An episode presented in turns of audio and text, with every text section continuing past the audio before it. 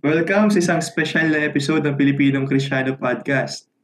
Ito ay isang podcast na tumatalakay sa iba't ibang usapin at paksa tungkol sa Diyos, tao at Biblia. Kasama niyo pa rin ako si Sam. At ako naman si Phil. At ngayon ay tatalakayin natin, Phil, itong mga bagay na uh, or mga verses sa Bible na madalas ay naabuso, namamali ng gamit at nawawala sa konteksto. Minsan ginagamit sa mga pansariling kapakanan, minsan ginagamit ng hindi na nalalaman, hindi na mamalayan. Mali pala yung pagkakagamit. Mm, at sa ganung paraan nga, naaabuso natin yung salita ng Panginoon. Totoo. At alam mo, At- oh, alam mo Sam, may, may mga makakasama tayo ngayon para tulungan tayo na bigyang linaw kung paano ba magagamit ng tama o paano maunawaan ng tama ang bawat talata na ating pag-uusapan ngayon sa podcast na ito. Sige, huwag natin patagalin. Kasama natin, uh, live na live and alive mula sa Quezon City, si Sir J. Hello, listeners. Hello, Joshua and Sam, Mark and Jim. Uh, it's nice to have you here. Salamat sa pag-invite. Salamat Sir J sa pag invite sa amin. and buhay na buhay! Mula sa Valenzuela City, let's welcome si Kuya Jim. Hi, magandang araw sa ating lahat. At Ayan. uh, mula sa Paranaque, si Mark. Magandang gabi sa inyong lahat, mga kapatid. Uh, sila tutulong sa atin, Phil, na pag-usapan ito mga topic na to. At ang una pag-uusapan natin na talata sa Biblia ay ang isa sa mga napaka-pamilyar.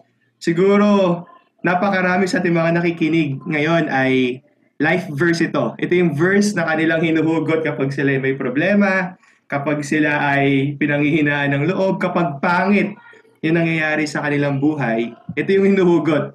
Para itong alas. Pag walang-wala ka na, ito yung ano, ito yung bubunutin mo. Para mabigyan ka ng kagaanan ng loob. Oh, At di na- pampalubag loob, no? Totoo. At ito nga ay walang iba kundi makikita natin sa aklat ng Jeremias, chapter 29, verse 11. Ano nga sabi doon, Phil? Sige, hayaan mong basahin ko sa Tagalog Contemporary Bible. Sabi dito, alam ko kung paano ko tutuparin ang mga plano ko para sa kabutihan nyo at hindi sa kasamaan nyo. At plano para bigyan kayo ng pag-asa na magkaroon kayo ng mabuting kinabukasan. Di ba? Sarap pakinggan. Sarap pakinggan, oo. Kapag di natin alam yung konteksto nito, napakasarap pakinggan. Pero tanongin natin nga si ano, si Mark. Mark, paano nga ba ito na abuso? Marami akong nakikita sa sa Facebook o sa TV na palagi yung binabanggit yung verse na yan.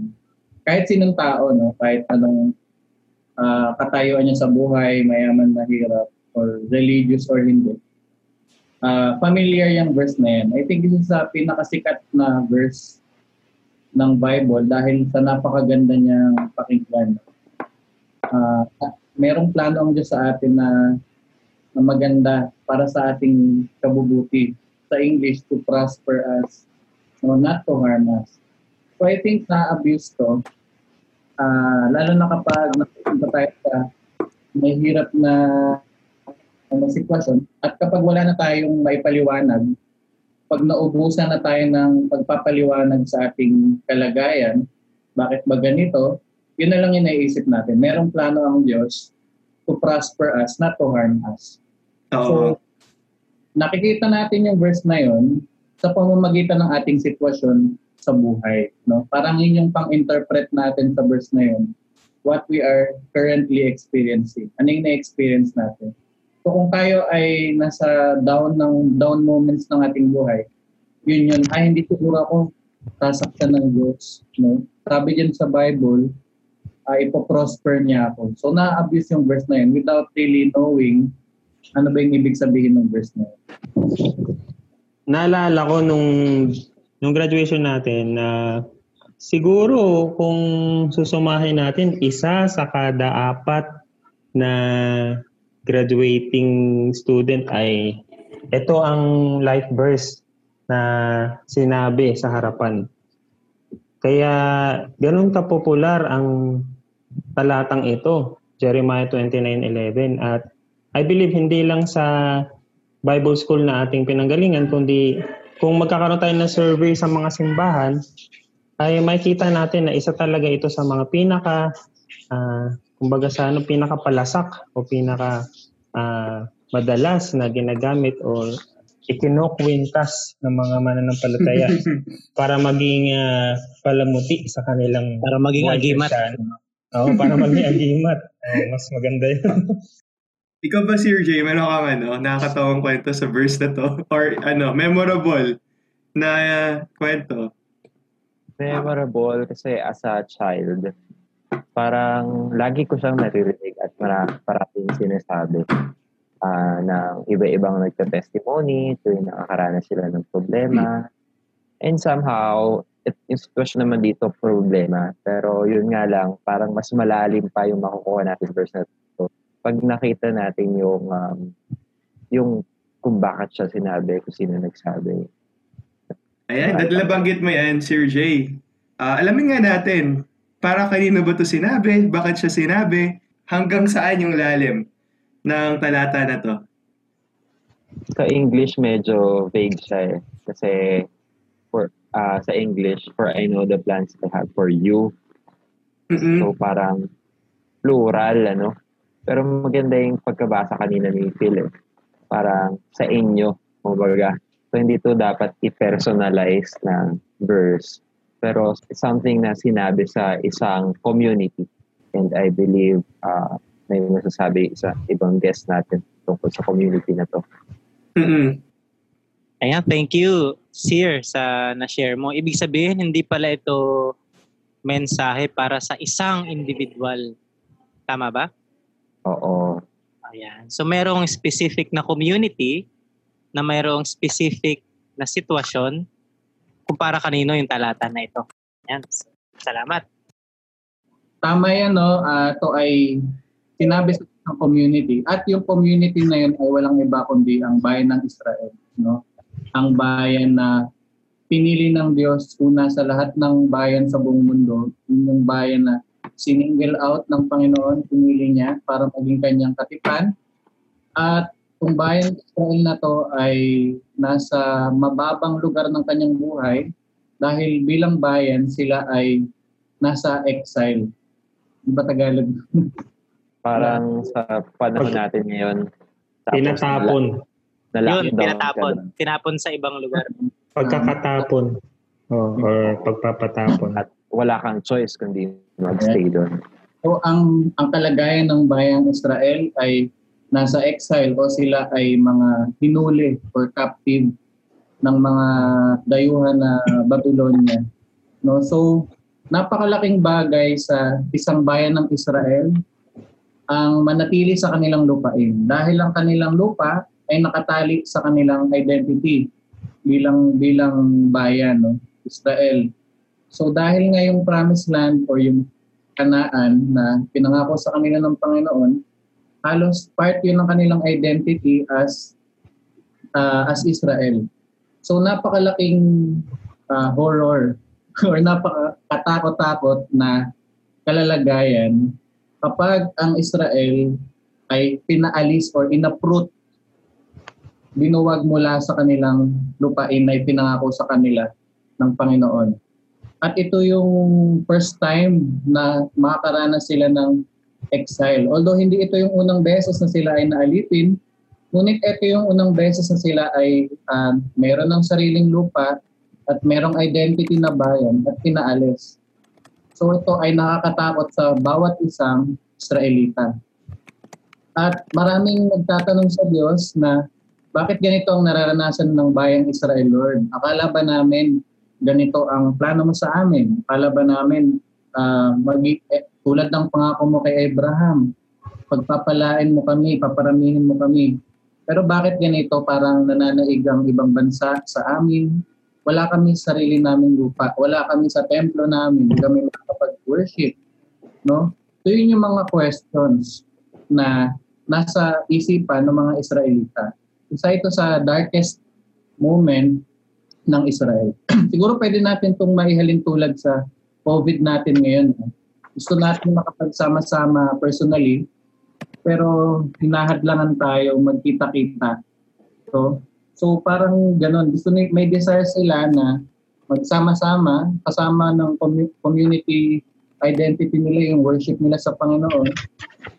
So yun, yun yung mga questions nila. At ah, sa context nitong Jeremiah 29, merong false prophet. Yan. O Jim, baka gusto mo pakilala yung false prophet na yan. Tama yun, maganda yung mga puntos na binigay ni Mark, yung background or context na ito ay or ang pinanggalingan ng sitwasyon nila ay yung pagkakabunot or pagkaka-uproot ni Yahweh sa kanilang ah, lupain. Pero maganda na ma-establish natin, mailatag natin ng maayos kung bakit nga ba sila pinahintulutan ng Diyos na dumaan sa ganong klaseng, sabihin na nating trahedya or suliranin. Makikita natin sa istorya ng bansang Israel na ito ay masabi natin na up and down or paikot-ikot na or cycle na nangyayari sa buhay ng Israel na sila ay magkakasala at sila ay papanumbalikin ng Diyos, sila ay parurusahan, sila ay magsisisi at sila ay ililigtas ng Diyos. At babalik na naman sa sa cycle na yon na sila ay muling magkakasala and on and on and on. Kaya kaya nga umabot sa punto na itong bansang Israel ay nahati sa dalawang kaharian. Ang bansang Israel sa hilaga at sa timog ay ang Juda. At itong specifically, itong community na tinutukoy ni Sir J ay yung bansang Juda na kung saan napuno na ang Diyos dahil sa kanilang idolatry at maging sa kanilang pag pag-aasawa sa mga ibang lahi at marami pang uh, patong-patong na kasalanan na puno na ang Diyos to the point na sila ay kailangan ng parusahan pang sila ay magtanda, magsisi at manumbalik sa Kanya. Kaya yun yung sitwasyon uh, na kinaharap or kailangan kaharapin ng bansang Juda. Kaya sila ay ipinatapon sa Babylonia tama yun, Jim, no, maganda na nalinaw mo na yung, yung Judah ay dahil sa kanilang pagsuway sa Panginoon, yun ang pinahintulot sa kanila ng Diyos. Sa pamamagitan ng Babylonia ay parusahan sila. So sa sa kondisyon ng pagpaparusa sa kanila ng Panginoon, bilang bayan ng Panginoon, bayan pinili ng Diyos, kung ikaw ay kasalukuyang pinaparusahan, mapapatanong kayo, Iiwanan ba kami ng Diyos? Paano na yung plano ng Diyos sa amin, bayan ng, bayan ng uh, Juda? No? Paano na yung plano ng Diyos para sa aming mga anak? Akala ba namin pagpapalain na kami? So yun yung mga katanungan. Kakalimutan na ba kami ng Diyos? Tuloy na ba kaming pupuksain? Tapos, uh, merong false prophet o merong bulaang propeta na sinubukang i-comfort or palubagin ng loob ng mga Israelita. Yun sa pangalan niya ay si Hananaya. No? Mm. So sabi niya, sa loob ng dalawang taon ay pababalikin niya na ang Israel mula sa pagkaalipin sa Babylonia at sila ay makakauwi na. So para sa isang Israelita, yun ay good news. Yun ang pinaka-best na pwede niyang marinig. Makarinig na sinabi ng Diyos, pauwi na sila. So para sa bawat Israelita, yun yung kanilang pag-asa, yun yung kanilang blessed hope. No? So, so walang mali doon. Ibig sabihin, na-comfort sila. So pwede pa lang mag-comfort yung isang bulang propeta rin. No? Nagpo-comfort, nakapagbigay siya ng comfort. And Madalas. Hmm. ng comfort. Pero dito papasok si Jeremias, ang sabi niya, mali yan, di totoo yan. Di ba? So, ang, yung unang kung unang pala siyang pakikinggan, maganda na nga yung sinasabi niya eh. Comforting na nga yun, di ba? Huwag mo naman basagin yung pag-comfort ni Hananias sa amin. Pasag trip eh. So, KJ na ni, Hanan, ni Jeremiah. Pero itong sinabi ni Jeremiah, hindi ko napapasok yung for I know the plans I have for you. No? so, ito yung mas pambasag na verses na sinabi ng Panginoon. Sabi ni Lord sa kanila, o ganito, nandyan kayo ngayon, di ba? O, panalangin nyo sila. Boom. Parang pa lang, gano'n. Doon pa lang maguguluhan ng isang Israelite. Pero ito yung kabaliktaran ng aming expectation na comforting words na magmumula sa Diyos. Dahil lang inaasahan namin na comforting words, umuwi na kayo, makakabalik na kayo. Pero ito kabaliktaran. Panalangin niyo sila, hangarin niyo ang kanilang prosperity, hangarin niyo ang kanilang kapayapaan, Mm. no? Hayaan yung ano, mamuhay kayo diyan ng mapayapa. In short, sa nasabi niya, kung ano yung kalagayan ng bansang sumasakop sa inyo, ganun din yung magiging kalagayan. So nag, dito pa lang, tinuturo na ng Panginoon na long term yung pagstay nila dun sa bansang Babylon. So yun pa lang, 70 years to be specific. Mm-mm. Di ba? Doon pala magugulat na sila. Bakit? Akala ba namin uwi na kami? Diba? So, yun. And sabi nga ni Jim sa, sa bago mag verse 11, 70 years. Totoo. Ang point nun is yung mga matatanda, di na kami makaka-uwi. yung mga anak na lang namin. So yung pagkaranas ng freedom from exile and captivity ay ipinagdamot na sa mga older generation. Ang makakaranas na lang nun, yung mga anak nila. So yun ay totally different sa expected comforting words nila na mula sa Panginoon. Yun yung expectation versus reality. Tapos, dito ngayon papasok yung verse 11. Dito ngayon sasabihin ni Lord na alam ko ang plano ko sa inyo. Ilulong ngayon ni Lord yung word na prosper, not to harm you, to give you future and a hope. So na ngayon inintroduce ni Lord yung mga termino ng pag-asa at comfort sa bayan ng Israel. At siguro ang pinaka-issue dito na maaaring tanong ng mga nakikinig sa atin, mali ba na sabihin ko na alam ng Diyos yung plano niya sa buhay ko? Kasi parang ang nagpo-focus kasi doon sa portion na yun, no? Sapagkat alam ko ang plano ko para sa'yo. Sa kabuuan, mali ba na sabihin, eh alam naman ng Diyos yung plano niya para sa akin. Yun naman yung katotohanan kaya kiniklaim ko tong verse na to eh. Nakasulat naman eh. Pareho naman yung konsepto ko tsaka yung sinasabi sa verse na to. Nangangahulugan ba sa ah, Sam na wala tayong karapatang gamitin yung verse na yon sa panahon Okay. natin ngayon? Maganda siguro sagutin ng ating mga panauhin. Oo. Yes, actually, ang walang mali dun sa sa parang makikita nakikita natin na in control ang Diyos at may plano siya sa buhay ng bawat isa. Isa yun sa pwede nating matake sa verse. Ah, minsan nagkakamali lang tayo na nawawala sa context na iniisip natin, ayan, it's as if plano niya sa mga sa mga iniisip nating komportable natin, no? Ang ganda nga ng kwento ni Mark kanina na para ito pala yung mga Israelita, ang plano pala ng Diyos, yung hindi sila maging komportable, kundi maging pagpapala sa mga sa mga sa, sa kung nasan sila naroroon kahit wala sila sa home country nila. Tapos minsan nagagamit natin siya sa mga bagay na ay hindi darating din yung komportable sa buhay namin. Magiging komportable kami. Kaya minsan tatanungin din natin, ano ba yung plano na sinasabi dito? Baka mamaya, iniisip din natin na ay planong yon kung anong iniisip natin, ikakabuti natin. Pero yun pala, may plano ang Diyos na iba. At actually, mas na-challenge ng context ng verse na to. Yung pagiging in control ng Diyos kahit sa ang sitwasyon po tayo. Paano natin gagamitin itong talatang to bilang mga ah, Kristiyano sa panahon ngayon? 21st century Christian. Mm-mm. So yun yung mahalaga. Ah, At hindi lang yung mga general principles like like totoong makapangyarihan ng Diyos, totoong tapat ng Diyos, ah, mabuti siya sa atin, may plano siya sa atin, no?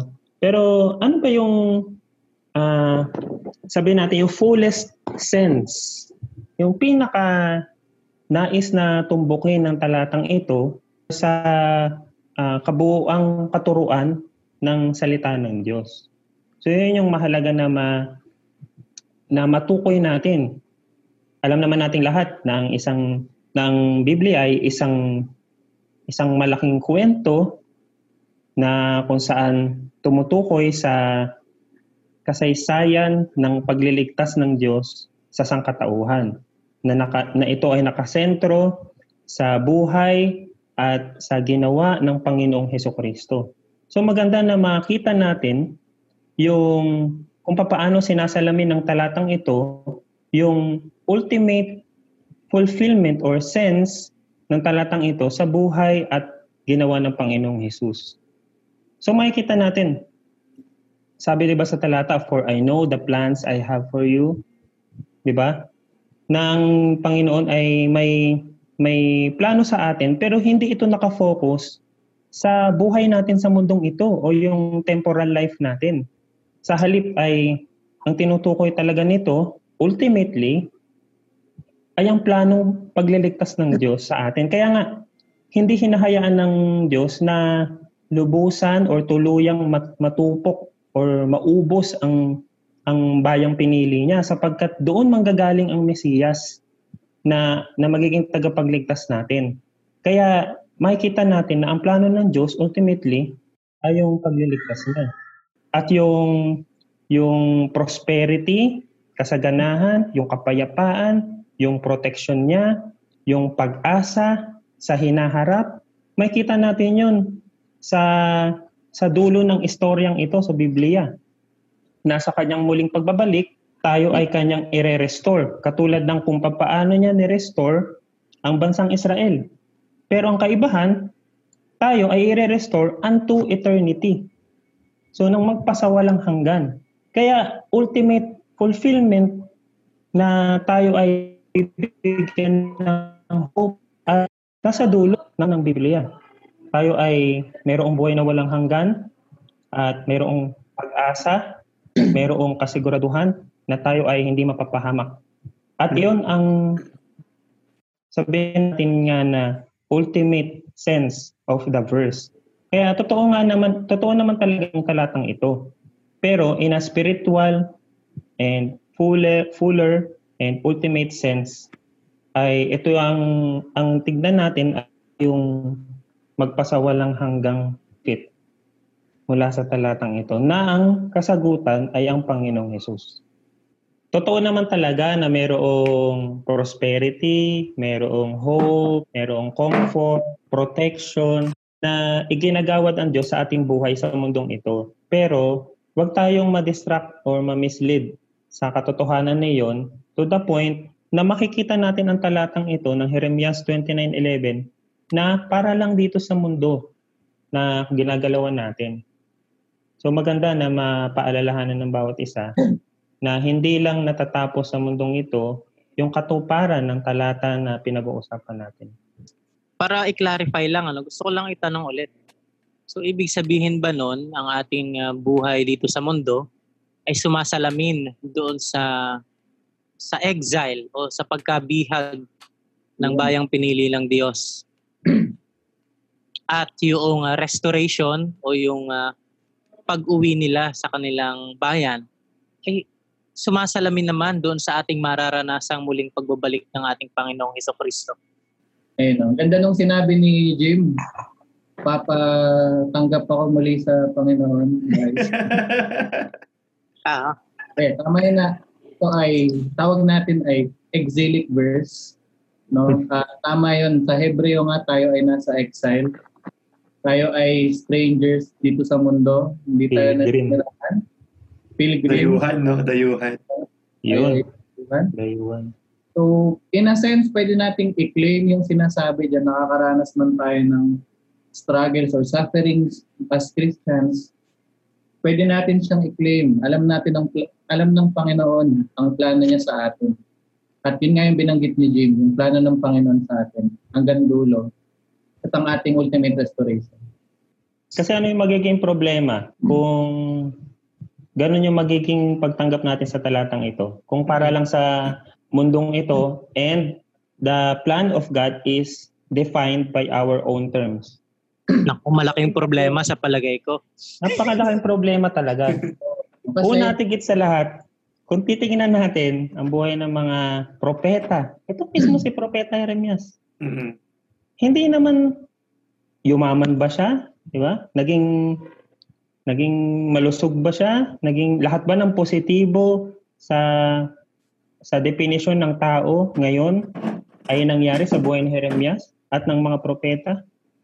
Tingnan din natin yung mga apostol sa bagong tipan. diba? Kasi kung ang batayan natin ay yung kasaganaan, katagumpayan, kalusugan, yun ang tinutukoy sa verse 11, eh ibig sabihin pala walang plano ang Diyos sa buhay ni Apostol Pablo. Mhm. Parang Diba? sa madaling salita, sinungaling ang salita ng Diyos. O kaya naman, hindi kasama sa mga pinili si Apostol Pablo. Ganun na nga.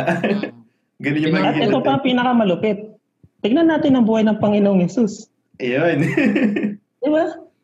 Mismo ang ulo niya ay walang mahigaan. Di ba? Bis na nakakarwahe siya at mga mga magigiting na kabayo yung sakyan niya, eh, ang sinakyan niya ay asno. Asno. Saan siya pinanganak? Sabsaban. Di ba? So, ibig sabihin, ah, may problema sa pangunawa natin sa talatang ito kung ganun. Oo, tsaka kung ang Bible may definition ng prosperity, ang mundo may definition din ng prosperity, health, and future and hope, no? Hindi kasi base sa karanasan eh, marami talaga tayong mga ah, nakausap, nakaengkwentro na mga kapatid naman natin sa Panginoon pero Mhm. nakakalungkot at ganun ang kanilang pag-interpret sa talatang ito. Ang kanilang lente ay pangsamantala, hindi pang walang hanggan. Actually, ah, maganda yung mga na-share ngayon. Ang pinaka-struggle dito sa verse na to, parang nakakalimutan natin paano siya basahin ng tama. Nakakalimutan natin na mas malawak pa ang plano ng Diyos at ang plano ng Diyos ay hindi nakasentro sa atin, pero actually nakasentro sa plano niya sa katauhan ng ating Panginoong Heso Kristo. At nakakatuwang malaman na siya yung sentro at hindi tayo. At Mm. minsan kapag nakita natin yun at nabago yung pananaw natin sa buhay, ah, pananaw natin sa Diyos, nakita natin na ma-interpret din natin yung verses na tama. Ay hindi pala ako pinanapan dito, hindi pala yung mga plano ko, pero plano ng Diyos. Kaya lahat ng papuri sa Kanya. Praise God. Amen. Amen, amen. Maraming salamat Sir Jay sa pagbibigay linaw sa talata na ito. At dyan po natin tinatapos yung ating diskusyon sa verse ito. Nawa, nabigyan tayo ng tamang konteksto at hindi na natin gamitin para sa sarili nating kapakanan itong talata na ito bagkos ay maging paalala sa atin na tayo ay hindi dapat makampante, tayo ay hindi dapat mapanatag sa ano ba yung bukas. Huwag natin gamitin tong verse to para maging assurance natin, kasiguraduhan na magiging maayos yung bukas natin. At patuloy tayong magtiwala sa Diyos, maging maayos man yung bukas o hindi maging maayos, hindi mawawala ang pagtitiwala natin sa Diyos. Amen. Alam mo, gusto ko magpasalamat dito sa tatlo nating kasama. Kasi nung una, sa simula ng diskusyon, parang gusto ko nang tanggalin yung Jeremiah 29.11 sa Bible. Pero habang nagpapatuloy yung discussion, ah, relevant pa rin pala ito sa ating panahon ngayon. Basta tama ang paggagamit. Maraming salamat sa inyong tatlo. At again, ako po si Sam Ako naman si Phil. at ito ang Filipino Kristiyano Podcast. Ito ay isang podcast na tumatalakay sa iba't ibang usapin at paksa tungkol sa Diyos, tao at Biblia. Maraming salamat. At pagpalain po kayo ng ating Panginoon.